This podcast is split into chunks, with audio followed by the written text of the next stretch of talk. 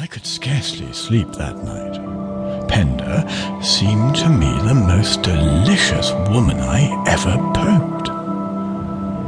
What if excitement had brought back the clap? What if I had clapped her? I had never after the clap had a woman until the doctor said I might. When I awakened, to my joy, my prick was as dry as a bone. A woman was what I had wanted to complete my cure. The next minute, my prick was stiff as I thought of Pender's charms.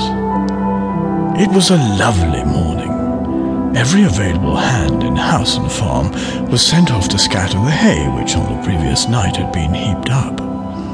Mrs. Pender accepted, whose dairy duty kept her at the farm. I caught her in the cowhouse, to her astonishment, for it could not have been more than 6 a.m. To rush up to her and kiss her was instantaneous.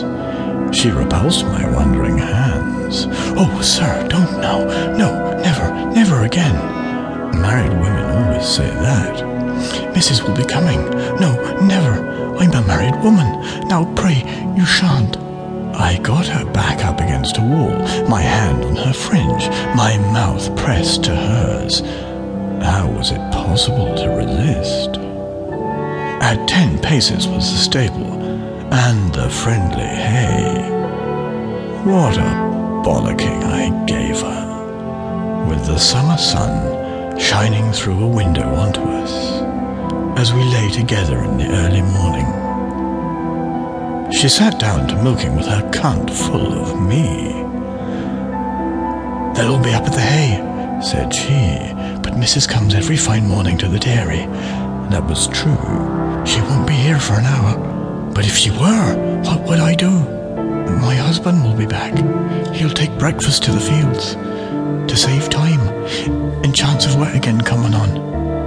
Oh, do go. There was certainly all those chances. Off I went across the rickyard, round the belt of trees which skirted the house and gardens, so that I seemed to enter from the opposite side to that where Pender sat knocking. Is my aunt up? No, sir, she won't be down till seven o'clock, when she goes to the dairy. I took a book, sat down till the servant disappeared, then, running by the path soon to be described, was in two minutes in the farmyard.